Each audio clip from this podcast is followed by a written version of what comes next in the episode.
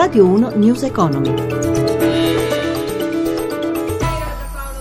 Le borse europee hanno girato in positivo dopo l'avvio di Wall Street l'attesa di oggi per la diffusione in serata del Beige Book, il rapporto della Federal Reserve che potrebbe dare indicazioni sui tempi di rialzi dei tassi americani. Sull'andamento dei mercati di oggi, tra poco con la chiusura delle piazze europee ci collegheremo con Milano e intanto parliamo di Atlantia, metterà sul mercato una parte di autostrade italiane. La società programma inoltre forti investimenti in Italia nei prossimi anni. Stefano Marcucci. 7 miliardi e mezzo di investimenti nel bel paese nei prossimi 5 anni, 5 miliardi per le autostrade e 2 miliardi e mezzo negli aeroporti di Roma. È il piano di Giovanni Castellucci, amministratore delegato di Atlantia, la società dei Benetton quotata in borsa e che detiene la proprietà di Autostrade per l'Italia, il principale concessionario italiano delle autostrade. Illustrando a Londra di fronte alla comunità finanziaria gli obiettivi del gruppo, Castellucci ha assicurato che ci sarà una forte espansione all'estero. La compagnia verrà organizzata in più branche autostrade italiane gestite da ASP, autostrade straniere con le attività in Cile, Brasile e Polonia e aeroporti con la concessione in Costa Azzurra oltre agli scali romani, a proposito dei quali i vertici smentiscono la vendita del 30% di ADR Aeroporti di Roma. Più probabile invece la cessione sul mercato del 15% delle azioni di autostrade per l'Italia di cui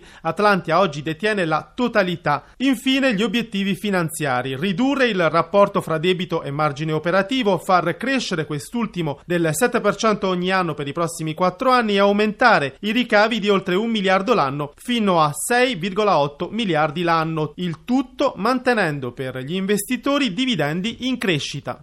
Cresce l'erogazione dei mutui grazie ai tassi molto bassi, ma i prestiti per le aziende sono fermi, e quanto emerge da un report dell'ABI, l'Associazione Bancaria Italiana. Giuseppe Di Marco. I tassi dei mutui hanno raggiunto i minimi storici, quelli nuovi sono a ridosso del 2%, per questo continuano a crescere le nuove erogazioni per l'acquisto degli immobili, più 1,9% su base annua ad agosto, mentre i prestiti ai privati e alle aziende sono praticamente fermi. Gli italiani sembrano essere più prudenti negli investimenti investimenti. Continuano a crescere i depositi bancari, più 3,4% a settembre, mentre si inabissa il collocamento delle obbligazioni bancarie, meno 16,6% a causa del trattamento fiscale e delle nuove norme sul bail-in che mettono a rischio i bond in caso di fallimento dell'istituto. Il peso delle obbligazioni bancarie sulla ricchezza delle famiglie è sceso sotto il 5%. Per le banche prosegue dunque il periodo di fragilità e non solo per la difficoltà a collocare le proprie obbligazioni, i tassi al minimo incidono incidono sulla redditività,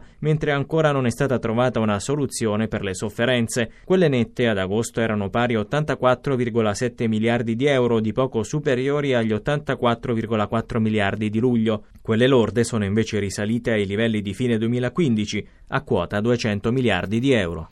Ed ora per l'aggiornamento dei mercati, in linea Riccardo Venchiarutti a Milano.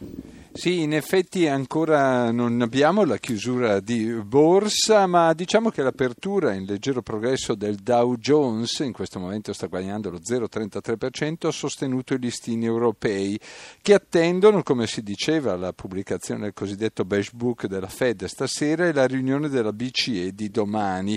Eh, non hanno avuto invece particolari ripercussioni i dati sulla crescita cinese, più 6,7% il PIL in linea con le attese quelli sul calo della produzione edilizia nell'Eurozona. Ha chiuso Londra in questo momento più 0,31, Francoforte più 0,13, Parigi più 0,25, adesso anche Milano più 0,46% il Fuzzi eh, MIB. Piazza Affari ancora sugli scudi Monte Paschi Siena salita del 7,16% dopo il balzo di oltre 12 punti di ieri all'indomani del CDA che ha esaminato la proposta di Passera e il piano industriale. L'euro è stabile sotto il dollaro e 10 centesimi centesimi, lo spread a 135 e infine il prezzo del petrolio è salito di molto in chiusura eh, verso i 52 dollari al barile, il VTI. E da Milano è tutto, linea Roma.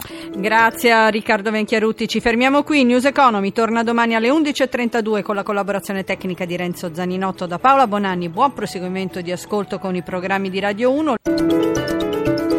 Radio 1 News Economy.